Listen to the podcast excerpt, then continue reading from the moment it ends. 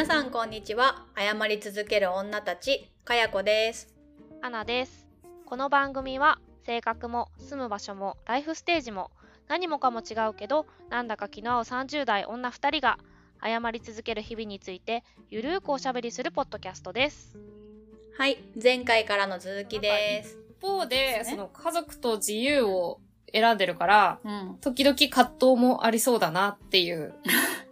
そうですね。いや、本当にそう。だから、そもそもは多分一人で生きていく方が多分向いてる性質なのかもな、みたいなことは、すごく人生において思うんですけど、ただやっぱ人生はタイミング、フィーリング、ハプニングじゃないんですけど、うんうんありがたいことに娘が私の元に来てくれたので、それによってまた変わる人生もいとおかしいみたいな感じですね。そうですね。あの、私が自由を手放したのは、うん。自由ってなんだろうみたいなこと？で、うんうんうんなんか時にこう自由が怖くなっちゃうこともあるじゃないですか。何してもいいよとかなっちゃうと、あの、うん。結局なんか他の基準と組み合わせた上で、こう自分なりの自由みたいなのがこう作られていくんだとうん。思うので、自由かどうかよりも、まあ充実してるかどうかなのかな、ワクワクしてるかどうかなのかなって思って手放しましたが、うんうん好奇心は欲しかったですね。運の尽きでしたねうん秒で取られましたね、好奇心。そっか、狙われてたのか、みたいな。引いた瞬間から、ああ、もう絶対欲しい。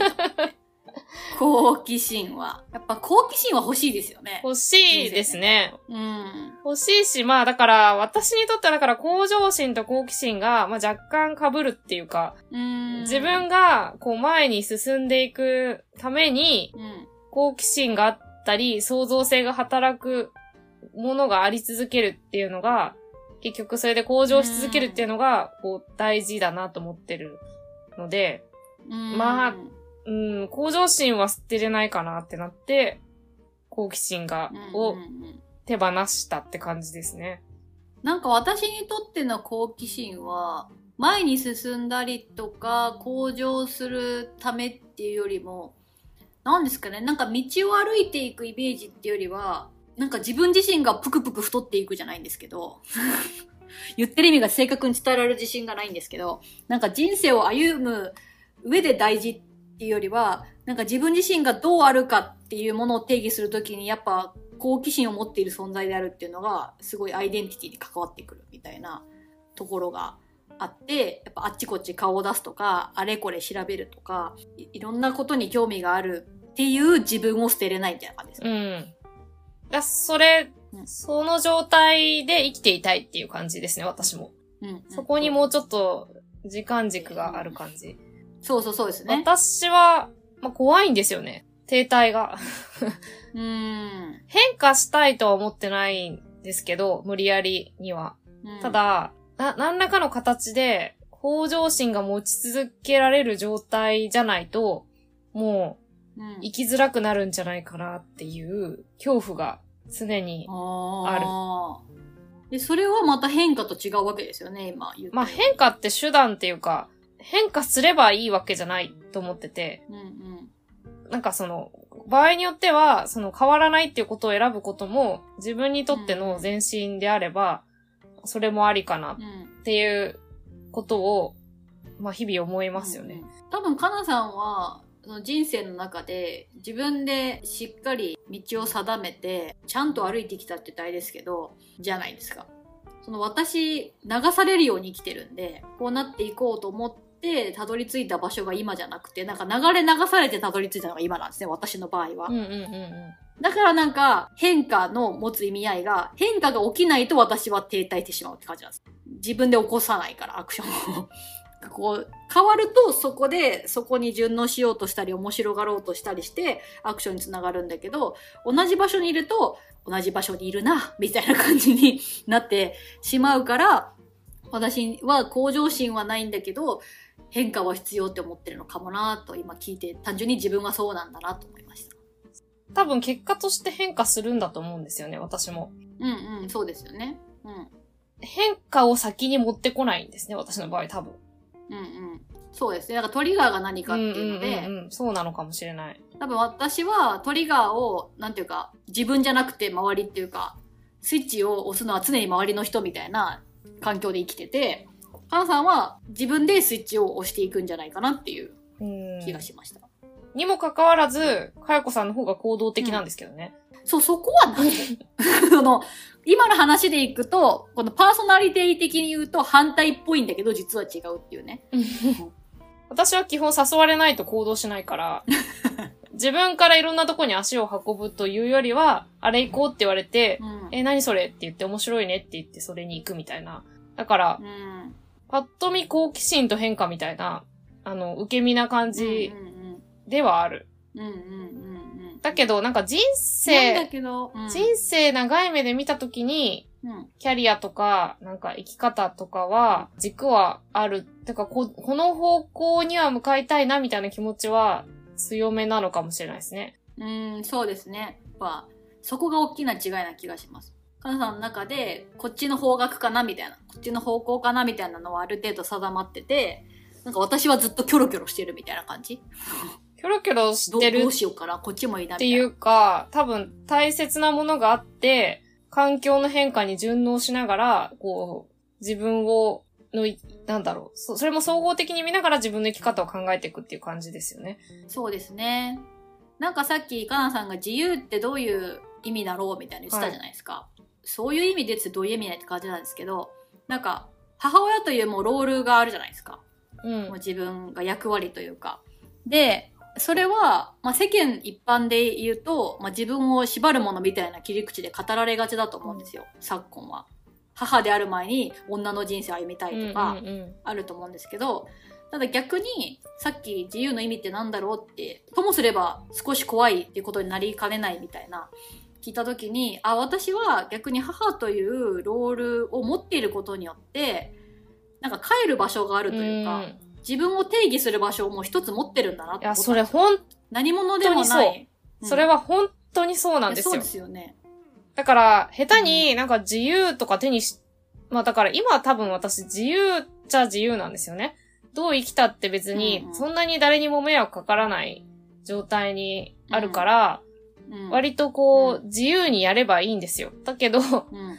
そのためには自立が必要なんですよね。そうですよね。だから、ある意味、かなさんにはそういう制限がない中で、じゃあさらに自由を選ぶってなったら、ど、どこまで飛んでいくのみたいな。そうなんですよね。やっぱ制限があるからこそ自由を欲するみたいな。私は今母というロールを一つ手にしたことによる、まあ、制限があって、だからこそ自由にも制限がかかるんですよね、言ったら。自然と形が作りやすいんですね、自由の。そうそうそう、自由っていうものの形がかなり明確なわけですね、うん私の中では。だって私は今自由恋愛が当たり前ですけどできないわけだし、結婚してて子供がいるからとか。だからそういう意味で、今はもう分かりやすく恋愛にしましたけど、自由っていうものはその面においては限られてるうん。と思うし、収入だって自分一人生きていければいいみたいな収入じゃなくて養わないといけないんで、で、そういう制限がある。で、本当はなんか旅して生きていきたいとか思うけど、じゃあ4歳児連れて旅して生きていくんかみたいな話になるし、やっぱその限られたな中で、でもやっぱそれはそれで楽しく生きるっていう価値観の人ももちろんいるけど、やっぱその限られた中でも自分で決めて自由にやっていきたいみたいなところが価値観としてあって、それが違うんだろうなと思いました。うん。聞いてて。だから、まあ、縛るものでもあるけど、自分のある意味、自由にしたいところを形作ってくれる存在でもあるかなっていう母になったっていうのが。だから、これまで歩んできた人生の違いも出てる感じですね。なんかそのうんそうですね。これ前もやって思ったのは、今あるけど、うんその残したいものと、今ないんだけど手に入れたいものだ。に分かれると思ってて、うん。で、うんうん、私の場合自立は今ない。いないから欲しいうんうんうん。うんうん、思う。で逆に向上心は今あって、それが自分を支えてると思うから、共感とか。だからそれは残したいなって思ってるみたいな。うん。うんうんで逆にこう知恵賢さは確かに大事なんだけど、もうなんていうか、私考えすぎだから、あの、うん。頭でっかちになっちゃうから、ちょっと一旦手放した方がいいんじゃないかっていう気持ちになっているって感じですね。なるほどね。なるほどね。だからこれ人生の価値観っていう、まあ、言い方で別に全くおかしくはないけど、なんかあり、ありたい姿みたいなそうそうそうそう。感じですよね。もう私も知恵賢さ、インテリジェンスっていうのをどこまで残すかと思ったんですけど、なんか執着に近いものがありますね。私は知恵とかインテリジェンスみたいなものに対して手放した方がいいのかもしれない。そう。憧れみたいなものもあるし、そういう人が好きなんですよね。周りの人でも。知性を感じる人が好きというか。手放せなかったと思いました。名前になった時に。知性手放せなかった。それで、あの、選んだ時に言いたかったんですよ。このウィズダム、知恵賢さと、インテリジェンス、知性っていうののどっちを取るかっていうので、知性にもいろんな知性があるじゃないですか。まあ、いろんなことを知っていて、で、それを組み合わせることができて、考えを発展させることができて、みたいなそういう知性もあるけど、資料深くて一つのことにどんどん考えていけて、とか、相手の考えていることをおもんばかれて、とかいう知性もあるじゃないですか。なんか知性のいろんな種類があった時に、どれも大事だし、どれかは持っておきたいな、みたいな心があるんですよ。いやーなんか、わからん。変な風にいろいろ言ってしまったけど、愚かじゃなくなりたいだけかもしれない。愚かでいたくないっていう。愚かだから。どういう？愚かだから。だから、愚かだから。愚かでなくなつまりたいだけりかも、しれない。私が自立を残したのと同じ理由で、知恵とかを残してたいのかな。そうかもしれない。私も自分の愚かさを何かで補いたいんですよね。その結果、かなさんは事実を選び、私は知恵を選んだという。そうですね。もうこれ以上考えすぎても、なんか、私の人生にプラスに働かない。それ面白いかも。私たち二人とも愚かだと思ってて、かなさん考えすぎてるから自立した方がよくて、私考えてなさすぎるからもっと考えた方がいいから、知恵選んでる。感覚的に選んでいくから物事をもうちょっと立ち止まって考えようかみたいな。私だってね、石橋叩いて渡らずに外堀を埋めますからね。叩く前段階。だから、石橋を一回叩いてみるけど、あ、そもそも橋であることが良くないんだみたいになって、橋の周りの工事始めるみたいな。で、その工事をするには、なんかどういう技術を使えばいいのかとかを調べ始めて、なるほどなるほどとか言って、うんあの、一生外堀埋めてるうんうんタイプなんで、うんなるほどね。もういい加減にしろっていう。だから自立なんだ。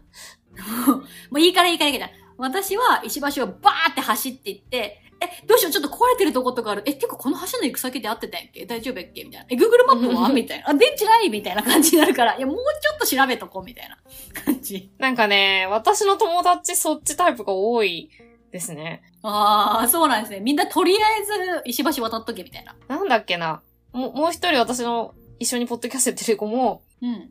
なんだ、その、例えば、新しい職場に行って、早く活躍するにはどうしたらいいかみたいなことを話したことがあって、うん。で、あと仕事の段取りが良くなるにはどうしたらいいかとかっていう話を、まあ、してたんですよ。うんうんうん、で、まあ、その子は、まあ、その、何年も働いてきた結果、うん。早く活躍しなきゃって思うあまりに、もう何も考えずにめちゃくちゃ行動して、で、その結果うん。空気が読めてない、なかったり、その、うん、なんかそれまでの、こう、組織がどういう風になってるのかとか、適切なインプットができてなくて、失敗するとかう、んもう段取りについても、最初に、まず状況を把握して、何が求められてるのかみたいなことの、うん。それを見極める精度を上げる時間を取ってから動いた方がいいうん。ってことに気づいて、うん。いやもうそれが大事なんですって話をしてて、うん。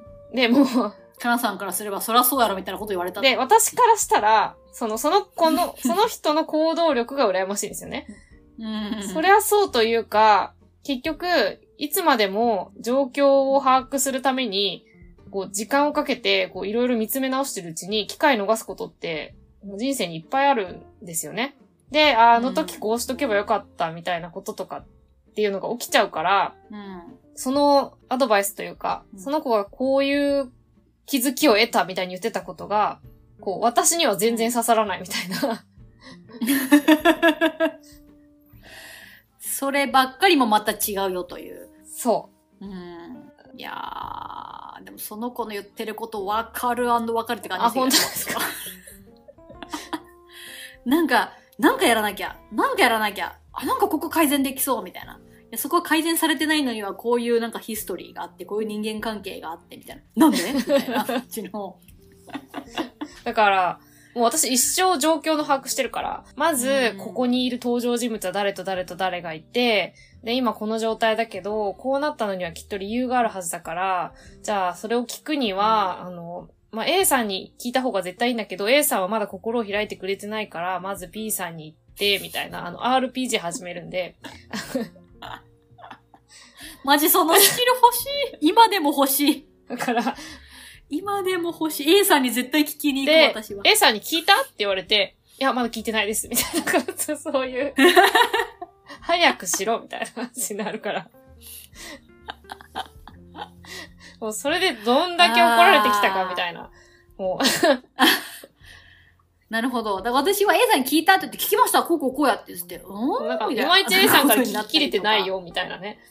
そうそうそうそうそうそう。まだ関係できてないとか、聞き方が悪いとか、なんかこういうね、下準備というか、してないから根回しできてないとか、いうので A さんにただ聞くだけじゃダメだろみたいな。ただ聞くだけじゃダメなんだ みたいなこととかになるんですよね。いや、どうですか？いや、エンゲージメントカード。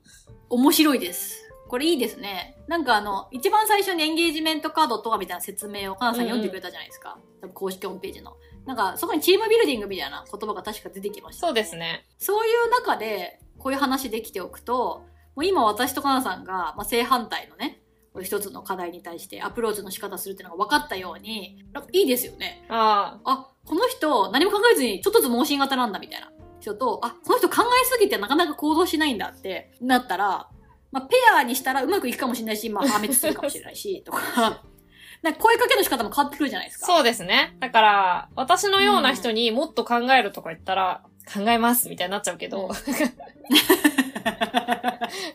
お任せあれみたいな。もっと考えたらいいですね、そう。そうそう。考えてていいんですね。ありがとうございます。みたいになっちゃうから。私みたいな人はもっと考えないと。戦略は？とか言われて、戦略？みたいな感じになるから。確かにね。だから関係を作る上で、うんその人がどういう基準で動いてるかっていうのが、ストレングスファインダーももちろん、あの、それに近しいものもあるんですけど、なんかこれは、うん。今の状態によってこう、なんか主体的に選んでってる感じがあるから、うんうんうん。やっぱ、ストレングスファインダーは、今の自分じゃないですか。なるべく正直に。自分が持っているものをこれ改造するんだけど、エンゲージメントカードってね、やっぱありたい姿だから、まあ、意思が存在しますよね、うんそこに。まあ、ストレングスファインダーも選ぶときに、意思は介在しちゃうんだけど、なるべくしない方がね、率直なストレングスが出るって言われてて、でも、意思を持って手放して、意思を持って選んだんだっていうものが残った時に、それは今現在の自分の形とは違うんだけど、やっぱこうなり確かたいっに確かに。ていうのが目標設定とかにもいいですよね。だから、うんそういう風に考えて、うん次のステップを考えてるんだなっていうのがわかるからう、んうんうん声かけの仕方変わりますね。うんうん。だこれは、まあ、深い中でやってもいいし、全然お互い知らない中でやっていくと、ものすごくこう輪郭が見えてくるし、まあ、今回ね、この収録もあって、そんな長々とね、喋ったってしょうがないってのもあったんですけど、まあ、結構悩んでる時とか、このカードを捨てたいけど、どうしようとかいう時に、なんでそのカードはいらないのとか、なんで迷ってるのみたいなことを聞くと、またそこの判断基準も見えてくるじゃないですか。ねかなさんがオープンマインデッドが多様性と近いみたいな考え方なんだなって思ったみたいなのも多分そこから来ててそういう会話ができるのもいいなと思いますね価値観について。そうですね。まあ、だから、一応このゲームとしては、うん最初はもうどんどんどんどん手放していく。で、うん最後に、あの、基本的には、残したものの理由とですよねか、なんで手放したのかとかを話し合うっていう。だから多分オンラインじゃなくてリアルのカードでやったら手放したものが目の前に全部見えるじゃないですか。あ、そうそうそうそうそうそう。んだから話しやすいんだと思う。だから、うんうんあ、これ、愛捨てたんだね、みたいなのが、こう、すぐわかるから、うんうんうん。そうそう。それがオンラインのちょっとこう足りない部分というか、まあ、まず、手放したカードがどんどん消えていってしまう。全部は見えないし、最後結果ページはもう選んだものしか見えないから、まあ何を手放したのかっっていうトークがちょっとしにくいうんそうですね。だからまあそれは製品を買っていただいてやるしかない。そりゃそう。無料でごちゃごちゃ言いやがって。あ、の、まあこれ多分60秒って時間区切られてたじゃないですか。だから多分時間大事だと思うんですよね。あの時間内にパッて決める方が、よりその自分の意思決定としてこう直感的にできるみたいなことがあるんだと思うんで。カード選ぶ制限時間私たち60秒にしたんですけど、それ一番長かったですもんね。なんかもっと短く直感的にパパパパパパって選びなさいみたいそう、なこ初期設定30とだと。でしたね。だから本来私みたいにごちゃごちゃ言うのは本来の使い方じゃないと思うし、パッパパッと選んで、手元に手放したカードが見えてたら、そこでいろんな話がそうですねできる。あー、これ本当迷ったんだよな、みたいなのがあると思う。かなさんが、あの、ずっと、ずっとキープし続けたけど、最後は捨てた自己認識とか。そうですね。自己認識、そう。うんまあ、自己認識してるから自立できるのかなと思って、あー、なるほどね。最終的に自立が出たから手放せたんですよ。なるほどね。いや、私ずっとこの自己認識っていう価値観価値観としてのカードで自己認識って出てくるとどういう状態を表すんやろうって思ってて。っていうか、私にとっては全ての礎で、なんか自分がうん。分かっている、自分のことを理解できているからこそ、その自分のメンタルを管理したりとか、うん。自分はこういう時にサボっちゃうから、もうちょっとこういう風にしようって行動を変えたりとか、人間関係作る上でも、まあ、こういうのは自分は心地よくないっていう風に思うっっていうことを認識するから、より良い方向に向かっていけると思ってて。っていうので自己認識を残してたんですけど、まあ自己認識してるから、自分なりのこう、ルールとかポリシーを持って動けるって考えたら、それがある状態になることが目標だから、それがあればいいかなっていう判断でしたね。なるほどな。なるほどな。それは面白いですね。かなさんが言ってたみたいな意味での自己認識は私多分まだ足りないんですよね。こういう関係性が心地いいよなとか、こういうことは苦手だからこうしようみたいなのが、すごく曖昧なまま生きてきちゃってるから、それは面白い、ね。いや、だからできてないんですよ。だから自立がないんですよ。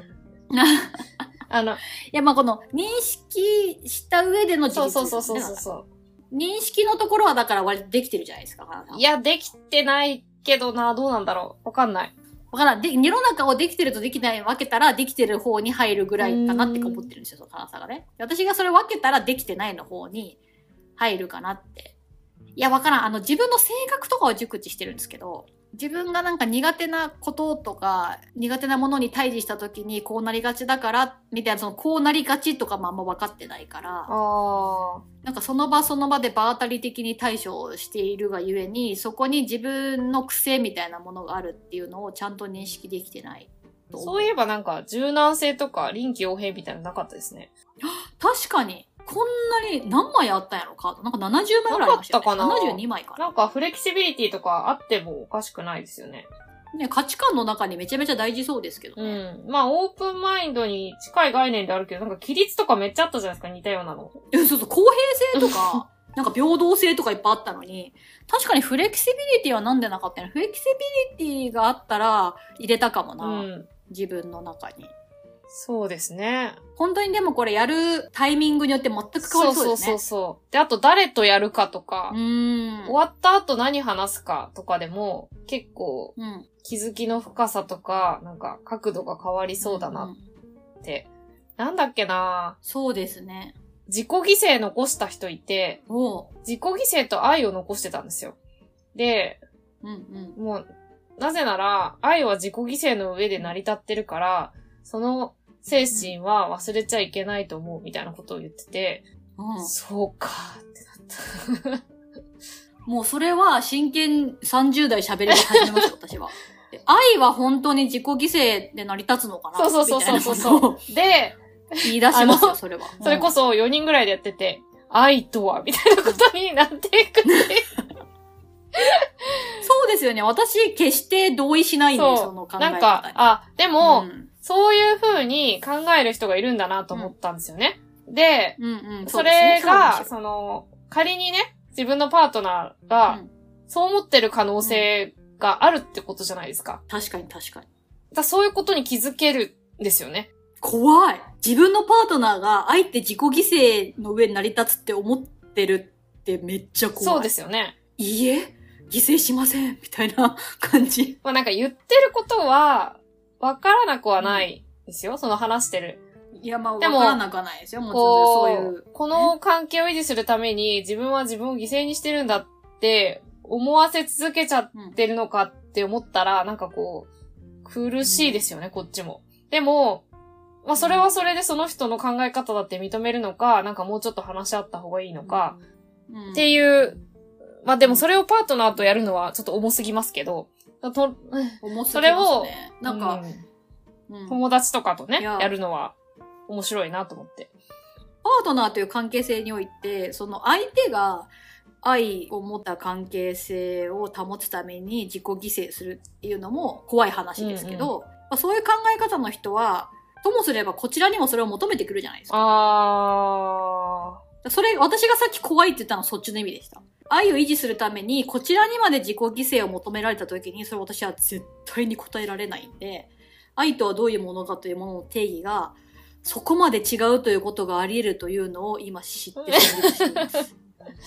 そうなんだ、みーたいな。そう。でも、だからこの、同じ一つの言葉を選んだとしても、あの、うんなんでそれを選んだのか、なんでこれを手放したのか、とか、うん。っていうことを聞いてるうちに、全然うんその言葉の意味の捉え方が違うっていう恐怖ですよ。やばいですね。だから、あなたの愛はどこから？私は自己犠牲からみたいなのをマジで勘弁してほしいっていう。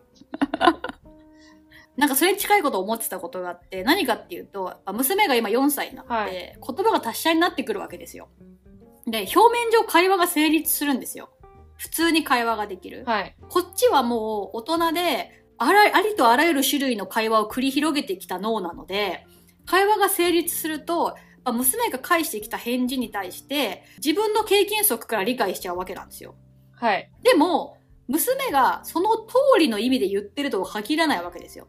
ものすごくわかりやすく言えばうん、例えばお母さんなんか大嫌いった時に、これはもう分かりやすくてテンプレすぎてそのまま意味に取る人いないと思いますけど、でもやっぱお母さんなんて大嫌いをそのままの意味にとって傷つくみたいなことがいろんなセンテンスで起きるわけですよね。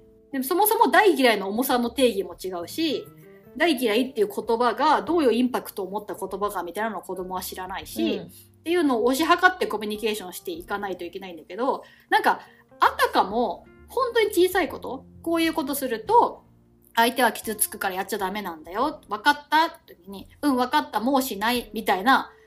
じゃあもうしないって分かったんだなって思うじゃないですか、うんうんこっちは。でもまたするみたいな。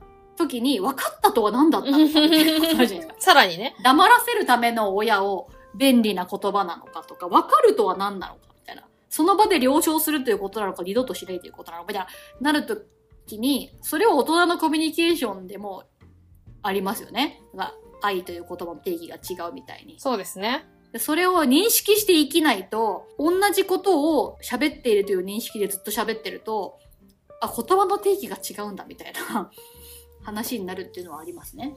子供との関係は、もう特にそれは顕著かもしれないですよね。言葉を覚えていく過程にあるから、そもそもね、一つの複雑な感情を表現するための語彙力が違いますもんね。そうそうそうそう。だから私はそれを悲しみと呼ぶけど、あなたは怒りと呼ぶんだね、みたいなことになるわけですよね。うん。そういうことが、まだ子供相手だと大人なのでできると思うんですけど、それが大人同士だと、ただ単に分かり合えないみたいなことになったりとか、変なこと言う人みたいな。そうなんですよね。うん。一見同じ日本人みたいな方が危険なんですようんうんうね。んそうそうそうそうそう。同じ前提のもと喋ってるって思いすぎると、全然違う前提に立ってて、崖と崖から喋ってたみたいな。そうそうそうそう。なんか、うん海外の方と喋りますとかだったら、まあそりゃあさ、その宗教も違えば、うん生きてきたバックグラウンドもすごく違うし、あの、まあ言語も違うんだから、もう別の言葉喋ってるって思える。まあそれは別の言葉喋ってるんですけど、あの、うんうん。本当に危険だなって思うんですよね。それ結構日々自戒してて、うんうん。相手が言ってることを私の定義で受け止めると、結構人間関係失敗するなっていう。逆にね、うん傷つけちゃうこととかもあるので、うん私が言ったその一言は、相手にとっては、なんかそれこそバカとアホのうん言葉の違いが関東と関西で違うみたいな。そうですね。アホは愛があるけどバカはないみたいなね。でもなんか私は、なんかお前アホちゃうかみたいなこと言われたら、結構傷つくうんうんみたいなことがうんうんうん起こるわけじゃないですか。うん。うん、それは起こりますね。気をつけないといけないよなっていうことも、うん。ここで学べますよね。そうですね。あまりに違って驚愕するからね。愛の定義も。うんうんうん。いや、でもそれは顕著な例でしたね。愛の自己犠牲っていう あの、知れてよかったです。自己犠牲の上に成り立ってるものだから、みたいな。マジで言うとんのかみたいな感じで、面白いですね、それは。いろんな人とやりたいなう。そうなんですよ。だから多分、他の人とやって、また同じものを選んだりするのかもしれないけど、でも、うん。得た印象が全然また変わってくるのではないうんか。うんうん。で、これ、そうです、人数増ええてくると、あの、本当に取り合いになる。そうですよね。今日の日じゃないですよね。う。そう。4人とかでやってると、いやね、だって、A さんが捨てたカード取りたいけど、あと二人待たないと取れなくて、その間に取られるみたいな、ね。そうそうそうそう。あーみたいなことありますもんね。あのね、前やった時も、もうウェルビーイングは、あの、一度出ると誰も譲らないですね。そらそうでしょ。なんか、ウェルビーイングを価値観のカードに入れるのどうなんて思いました。なんか、これを選ばんやつは、な、何なんみたいになるから、ネタ切れしたんって思いましたもん。カード出た時に、カード作る人が。それは誰でも欲しいやろ、ウェルビーイングは、みたいな。あとこの、日本語と英語が出てるのが、うん。ちょっと面白いですよね。そうですね、そうですね。そしてなんか、微妙にやっぱ、翻訳ってぴったり意味はまるわけじゃないから、さっきのオープンマインデッドじゃないけど、なんか絶妙に違うけど、まあ要は自分はこういう価値観が大事って説明できて、自分が分かってたらいいので、まあトリガー用として書いてるんですかね。両方。そうですね。よりうん。意味がキャッチしやすい方を、まあニュアンスの違いとかがあるから、その、英語だとこのニュアンスは違うけど、なんか日本語だと、なんか親切とか寛容とかなんか優しい系の表現がすごい多かった印象があって、まあ確かに残ってないから覚えてないと思うんですけど、優しい、親切、何思いやり、なんか何種類かあったんですよね。うん。確かに私それ一切引かなかった。かなさんがめっちゃ弾いてたけど。英語にしたら、そんなにそこ、ワード分かれないんじゃないかみたいなものうんもあって、まあ義理と人情とかにもそうですけど。義理人情マジ日本人じみた発想やなって思いました。なんか義理人情。だからねヤ、クザの世界みたいな。英語と日本語にするだけでこんなになんかギャップが出てきてしまうっていう、この、両方併記する難しさみたいな。で、ちなみに。これ全部ピクトグラムみたいなのが、あの、ついてて、あ、絵がね、そうそそうそうそうそう、ちょっとそこが判断を、に影響してしまう可能性も、う。いや、わわかるわかる。だってさっき私が散々言った、知恵賢さウィズダムは、あの、大学を卒業する時のあの帽う子ん、を被ったフクロウなんですよね。まさに、まあ、知恵の象徴のフクロウなんですけど。で、インテリジェンスの方は、人の顔人の顔の中に、頭の中に、こう、なんかぐるぐるぐるぐるって回ってるみたいな。いろんな輪っかがあって、そこにボールが回ってるみたいな、考えてるっぽい感じの絵で、絵で見ると知性の方が近い気もするし、みたいな。言葉で言うとビズダムみたいな、すごい影響されますね。そそれは。う。だから、うん。それでこう、どれ見てこうなったかみたいなのも、なんか面白いですね。うん。うん。うん。うん。なのでうん、多分これ本当に、本当はオフラインで、あの、カードでやった方がいい。うんもっと盛り上がるとう思う。ん。こんなのあったなーみたいなとか、全く選ばなかったことで盛り上がるのもいいしね。私と母さんだったら、ほんと、規律公平みたいなものが秒で捨てられ続けるっていうやつだったんで、求めてないよねーみたいな。平等とはとか公平とはみたいな。確かにそういう議論できないですもんね。もう私たちすぐ捨ててるから。そうそうそうそう。なんか、何をもって公平とするのかみたいなのを、話にやっぱなってくるともう捨てられたのを見てたらね。なんでいらないのかみたいな。あとこのエンゲージメントカードって、なんか認定インストラクターみたいなのもあって、まあストレングスファインダーじゃないんですけど、うんうん。本当にちゃんとこれを活かして、あの、場作りをして、なんていうか、得たい成果を得るみたいなうんうん。ことになってくると、多分もうちょっときちんとしたこうガイド、ファシリテーションがうんうん。あった方がいいので、うん聞いていただいてる方は、まあ、あくまでも、これは、なんか、私たちがこう、ちょっと簡易的に、あの、やってみたものだっていうことを、あの、ご了承いただけたらと思います。遊びです。はい。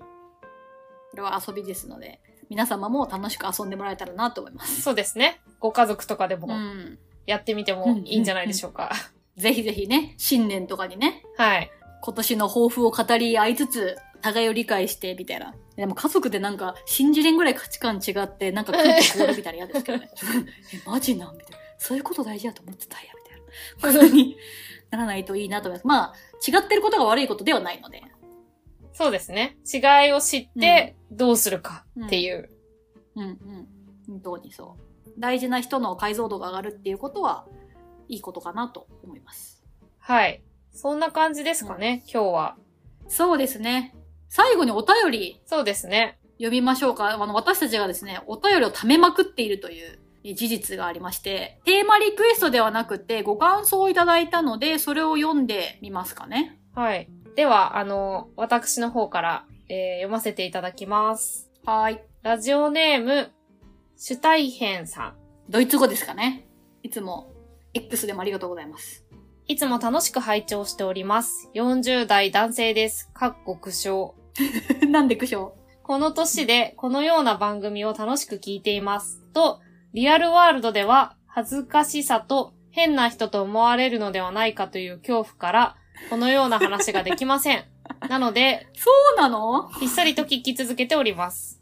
えー、はい、ありがとうございます。シャープ79企画会議の誤り後編で出てきた話に、えー土曜配信のままで良いのかという議題がありましたが、私にとっては土曜日の楽しみなので、このまま土曜配信を続けてほしいなと思います。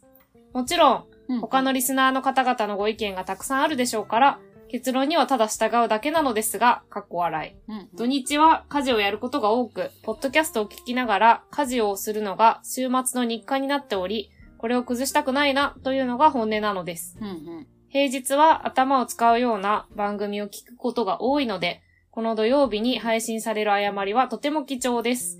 えーとはいえ、もし配信曜日が変更になっても聞き続けますので、これからもこの雰囲気で続けてほしいです。ひっそりと応援しています。ということでした。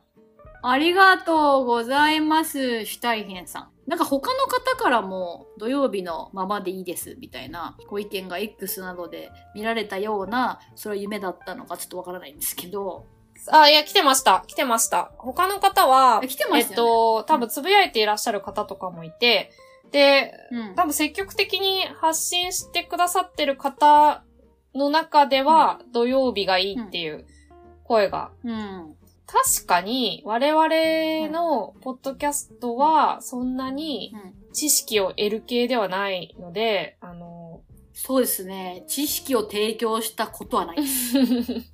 いやいやいや、熊に襲われた時の対処法とか喋ってたじゃないですか。あれ一番役に立つから、本当に。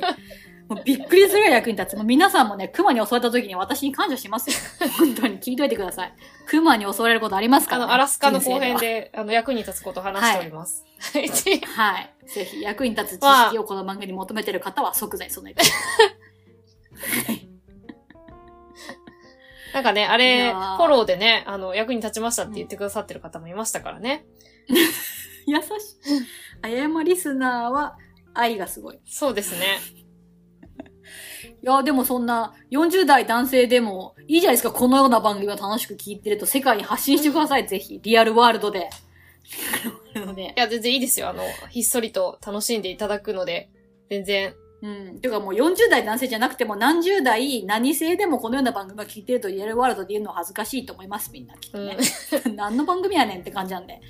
聞いていただきありがとうございます。本当に。ポッドキャストを全然聞いてない人からすると、もうそもそもね、何それみたいな感じだと、まずそこからですもんね。そんなアプリないよって。いや、あの、iPhone でしょってあるよって。もうね、どれだけ説明したか、あの、え、それってなんか、ポッドキャストってそもそもなんか、何で聞くものなのみたいな。あの そうそうそうそう。そうそうそう。ネットラジオって言われて、ネットラジオなんだけど、それでうんって言って、果たして理解として共通認識を得られるのだろうかみたいな そうなんですよ。で、さらに、この、ね、雑談するのを聞くっていうのは、うんなぜみたいな。膨大にありますしね。しかも雑談系ポッドキャスト。いや、本当にほん、なんかどこの誰が好き好んでお前の雑談を聞いているのかと問われても、だよね、みたいな。そう。あ、そう、ジャケ聞き行ってきた時に、おー、そうだ、かなさんが11月のね、末の土日に行われた、ポッドキャストを CD を買うジャケ買いみたいな感じで、ジャケットでポッドキャスト聞くのありじゃないかっていうイベントにはい。行ってきてくれたんですね。我々もクラファンで支援して、我々の謝り続ける女たちパネル語られてましたから。そうなんですよ。で、原宿のうん。とてもおしゃれなカフェで、本当うに、ん。もう展示の仕方がすごい素晴らしかったんで、へー、ほんほん。これを作った人すごいなって改めて思いましたけど、うんうん。もうね、雑談ポッドキャストがもういかにあるかっていう、そこだけでも。うぞうむぞうが。そうなんですよ。うんだから、え本当に、あの、聞いてくださってる方、尊いことだなと思いました。このようなうぞうむぞうの中から我々のね、誤っている話に耳を傾け、時間を割いてくださるという、そうなんですよ。うん、リスナーに徳を積ませるポッドキャス ということにしております。なのト。で、うんこれからもひっそりと応援していただけたらとても嬉しいなと思います。ありがとうございます。ご感想めっちゃ嬉しいです。マジで。マジでありがとうございます。はい。力になっております。ポッドキャストの誤り2023を経て、うん。あの、Spotify で、なんかたくさんアンケート今追加したんで、これマジなんですよ、皆さん。昔のエピソード、なんか Spotify の多分アプリから見ないと見えないですよね。そう。Spotify のアプリから見ると、なんかね、過去のエピソードにね、Q&A とかね、投票機能とかがね、なんか、やたらに追加されてて、もう母さんがね、ひっそり追加して、どれに何を追加したとかもうほぼ言ってないんで、基本はゼロなんですけど、あの、そう。で、これからもなんか、隙間時間に、あの、追加していこうかな、みたいな、うんうんうん。って思ってるんで、あの、よかったら アンケートもぜひ。